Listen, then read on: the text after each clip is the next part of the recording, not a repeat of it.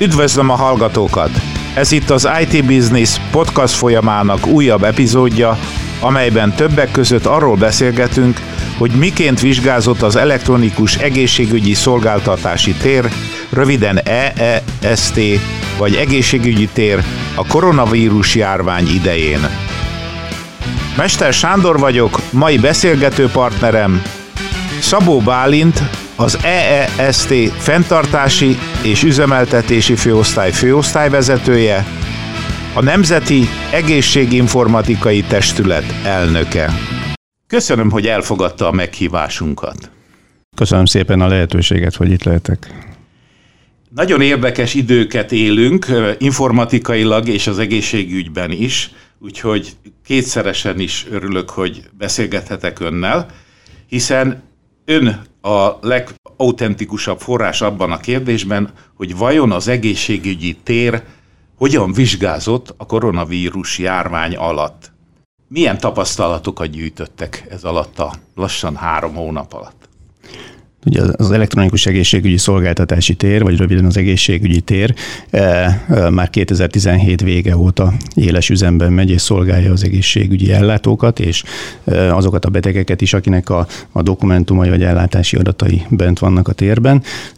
És most Hát ez nem titok, és mindenki gondolom ezt így is várta, vagy így is képzelte, hogy ebben a Covid-dal terhelt időben a térnek a terhelése az, az óriási volt, és mi is izgultunk azon, hogy ez a rendszer ez ezt ki fogja bírni, lesz-e valami probléma, vagy úgy tudunk-e úgy, tudunk-e olyan támogatást végezni a rendszer körül, ami ennek a rendszernek a működését teljesen online módon fenntartja, és szerencsére nem volt semmiféle ilyen problémánk, tehát a tér az ugyanúgy állt a sarat, mint békeidőkben, nagyon jól vizsgázott, nem állt meg, és nagyon komoly, komolyan tudta támogatni ezt az egészségügyi munkát, amit, amit az orvosok végeztek.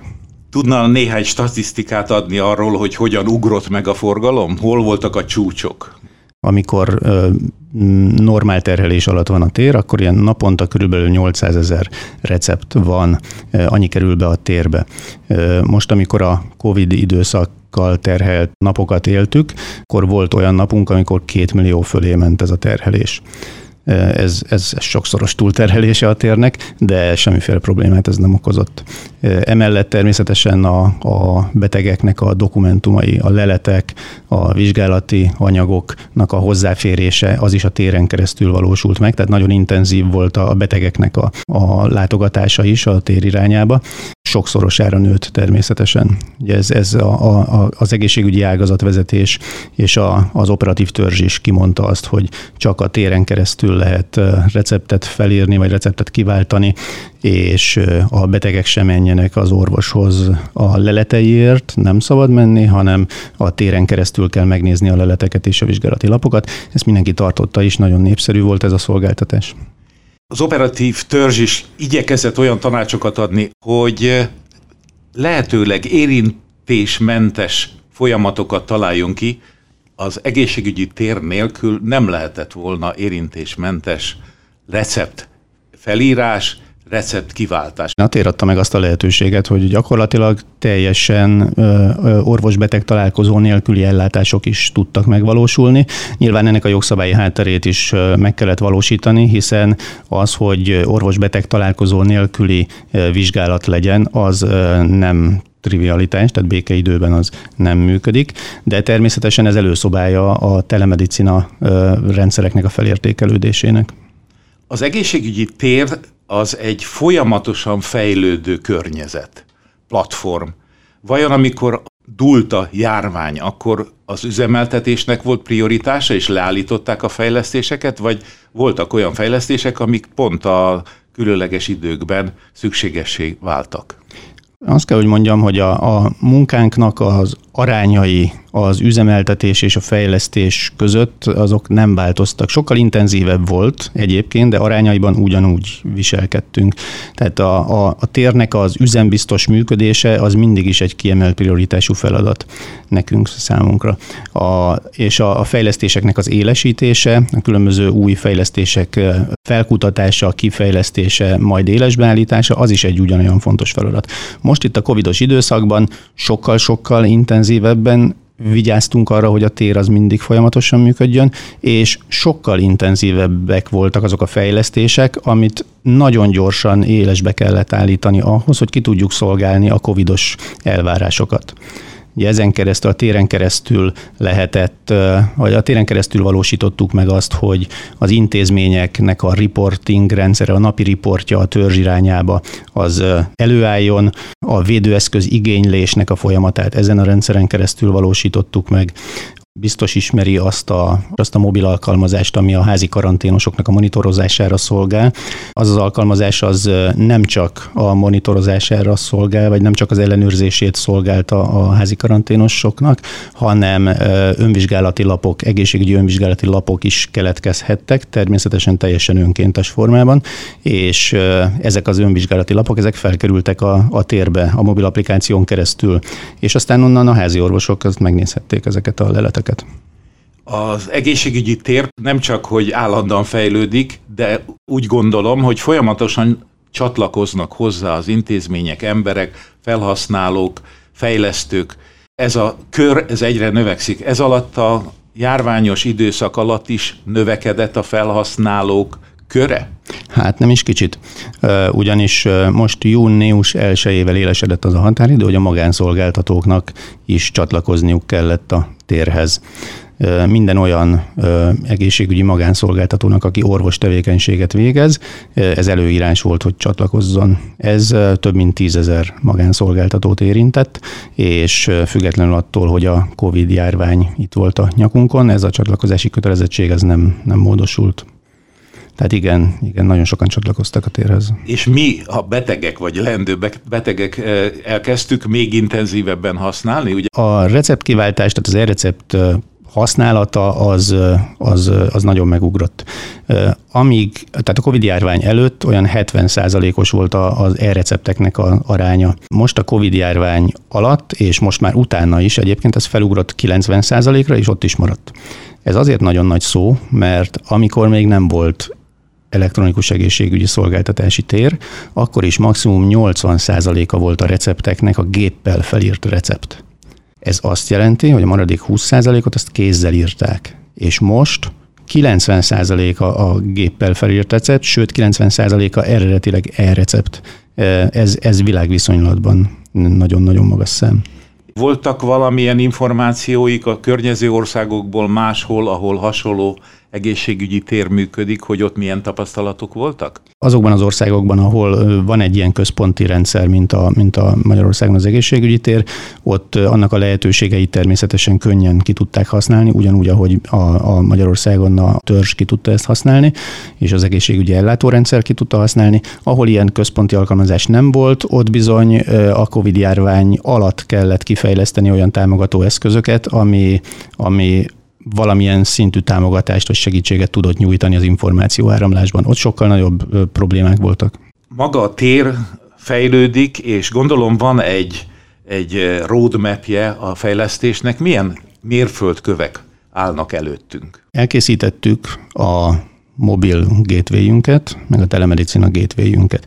Ugye korábban a, csak a házi orvosi rendszerek, a gyógyszertári rendszerek, meg a járó és fekvőbeteg ellátó rendszerek tudtak csatlakozni a térhez, és azzal, hogy most a mobil gateway és a telemedicina gateway is rendelkezésre áll, egy óriási ugrást várunk. Tehát biztos, hogy számos olyan fejlesztő partnerünk lesz, aki eddig még nem volt benne a körben. Mindenkit várunk, aki akinek bármilyen olyan egészségügyi applikációja van, ami mobiltelefonos egészségügyi applikáció, vagy olyan telemedicina szolgáltatók, akik akár a, a testre rögzíthető egyszerű monitorozó eszközökből nyernek információt, akár valamilyen központi szolgáltatásként, ilyen úgynevezett telemedicina integrátorként lépnek fel az egészségügyi szolgáltatók körében. Ezek mind-mind csatlakozhatnak a, a térhez. Ezt olyannyira komolyan vettük, hogy, és olyannyira segíteni szeretnénk ennek az elterjedését, hogy mi fejlesztettünk egy mobil applikációt, és annak a mobil applikációnak a forráskódját szabadon elérhetővé tettük. Ezzel pusztán az a célunk, hogy minél gyorsabban elterjedhessen. Ne kelljen a fejlesztőknek azzal foglalkozni, ne kelljen megfejteni a térnek a rejtelmeit, hanem eleve legyen már egy olyan alkalmazás készletük, meg olyan fejlesztési támogató rendszerük, ami, ami segíti őket a térhez minél gyorsabb csatlakozásra. Ez a két terület ez nagyon fontos, és emellett természetesen a, az első szintű adat felhasználása, egészségügyi adat felhasználás az a betegeknek a közvetlen ellátásához kapcsolódó támogatás. Ezt igyekszünk még szofisztikáltabban megvalósítani azzal, hogy adatszintű információkat gyűjtünk be a térbe, és hogyha adatszintű információt gyűjtünk be, tehát nem csak sima PDF formátum, nem csak képeket gyűjtünk, hanem ténylegesen adatszintű a, az információ, ami a térben megjelenik, akkor gépi, az gépi módon feldolgozható. És ez ugyanolyan óriási ugrás a feldolgozásban és az információáramlásban, mint maga a térnek a létrejötte volt. Tehát ezzel elérhetjük azt, hogy olyan nagy hozzáadott értékkel rendelkező elemzőrendszerek csatlakozzanak a térbe, ami egy-egy szakmát maximálisan, professzionálisan ki tud szolgálni. Ezek lehetnek hagyományos elemzőrendszerek, lehetnek mesterséges intelligencia alapú elemzőrendszerek. El lehet érni azt, hogy a térbe beérkező lelet, az azonnal menjen át egy vizsgáló roboton, és a vizsgáló robot az ajánlja fel a beteg orvosának az ő eredményét. Nem kell, hogy az orvos elfogadja, de egyszerűen legyen ott, hogy én ezt találtam, legyen meg a te nézőpontot, tisztelt doktor úr vagy doktornő, és vedd ezt figyelembe a kezelésben. Ez óriási eredmény. Erre megyünk rá. Aztán ami még nagyon fontos az az, hogy az az óriási információtartalom, ami most már a térben van, annak a másodszintű feldolgozhatóságát kell nekünk nagyon erősen megtámogatni. Ezeket az úgynevezett adatkinyerést támogató eszközrendszereket, ezeket fogjuk bővíteni. Ezek mind informatikai rendszerek, hiszen orvosilag leletek formájában ezek már benne vannak a rendszerben, és egy ha úgy gondolom, hogy egy rendkívül bonyolult, nagy adatfeldolgozási, big data alkalmazások fognak kialakulni. Igen, ezek adatszintű elemzéseket tudnak végrehajtani, akár célzottan egy lelettel kapcsolatban, vagy akár big data eszközkészlettel. De akkor természetesen anonimizáltan. Itt vagyunk a, a járvány lecsengésének időszakában, amikor a kormányfő is hangsúlyozta, hogy készülnünk kell készen kell legyünk arra, hogy esetleg lesz egy második járványos eh, időszak. Önök erre készülnek? Természetesen azok az eszközök, amiket eh, kifejlesztettünk a COVID célzott támogatására, azok innentől kezdve rendelkezésre állnak a, a rendszerben. Eh, ezeket bármikor be lehet vetni, és a napi munka során is fel lehet egyébként használni. Ahogy a felvezetőben jeleztem, beszélgető partnerem a Nemzeti Egészséginformatikai Testület elnöke. Meg kell mondanom, hogy megpróbáltam kideríteni, hogy ez mi ez a testület, és hát nagyon kicsi a digitális lábnyoma ennek még. Mert ez még egy nagyon-nagyon fiatal szervezet. Ez 2019 év végén a, az egészségügy területén jelenleg fejlesztés alatt álló, illetve a közeljövőben fejlesztésre kerülő alkalmazások hatékony és összehangolt megvalósítása érdekében a belügyminiszter, az emberi erőforrások minisztere, az innovációért és technológiáért felelős miniszter és a miniszterelnök kabinet főnöke hozta létre a Nemzeti Egészséginformatikai Testületet. Ez azt jelenti, hogy igen, magas szintű együttműködés. Ez egy nagyon-nagyon magas szintű együttműködés, így van.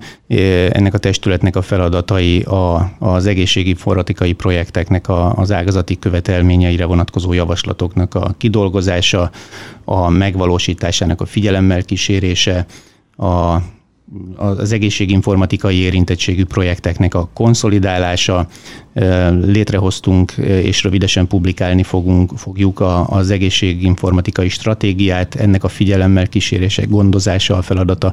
Tehát ez ténylegesen ez ennek a testületnek az a célja, hogy a magyar egészségügyi informatika az nagyon komoly pályát fusson be. Nagyon sok olyan inform- egészséginformatikai fejlesztés él már, aminek a koordinációja, nagyon magas szintű koordinációjára, tehát minisztériumokon átívelő koordinációjára szükség van, és ezzel ez megvalósult. És most visszatérünk a járványos időszakra, maguk hősei is, akik bejártak, be kellett járniuk, ugyanúgy Persze a, bejártunk, igen. ugye? Tehát itt nem volt önök számára otthonról dolgozás, hmm. hanem egy nagyon kemény munkarendben fent kellett tartani a működést. Ők tényleg azt lehet mondani, hogy a hősei voltak ennek az időszaknak? Tudtuk azt, hogy kiket segítünk Ugye azok az, az, az az egészségügyi ellátó személyzet, aki, aki a sokszoros terhelés volt. Mi nekünk mindent meg kellett tennünk annak érdekében, hogy ami rajtunk múlik, azt, azt ténylegesen megtegyük, és segítsük az ő munkájukat. A betegek, hogy minél tényleg minél jobban tudjuk őket védeni, az idősebb orvosok, hogy minél jobban tudjuk őket védeni. Ez nem volt kérdés egyetlen kollégámnak se. Mindenki csinálta a dolgát nem volt kérdés a kollégáim körében, hogy ezeket az embereket akár ellátó oldalon, akár beteg oldalon maximálisan támogatnunk kell. Mindenki tette a dolgát, és ezt nagyon köszönöm nekik, nagyon hálásak vagyunk érte. Mi is nagyon köszönjük, és én önnek köszönöm a beszélgetést. Nagyon köszönöm a lehetőséget. És a hallgatóknak pedig köszönöm a figyelmet.